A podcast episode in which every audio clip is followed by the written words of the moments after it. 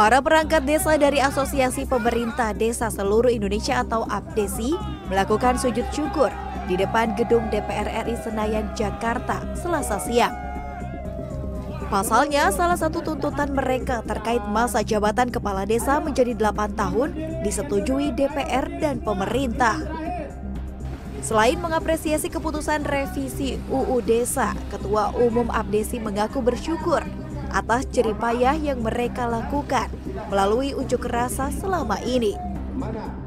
Oh, hasilnya semalam sudah selesai uh, pembahasan revisi dan sudah artinya clear and clear bahwa di mana kepala desa masa jabatannya sekarang adalah delapan tahun. Amin. Ya, dua periode. Amin. Alhamdulillah. Amin. Uh, jeripayah beliau, kemudian alhamdulillah lebih bersyukurnya lagi dana desa diatur oleh desa tujuh puluh persen. Amin, amin. tiga puluh persen diatur oleh pemerintah dan masuk rekening desa. Sementara itu, Ketua D P R R I Puan Maharani mengaku telah menerima dua puluh satu perwakilan perangkat desa untuk membahas revisi Undang-Undang Desa.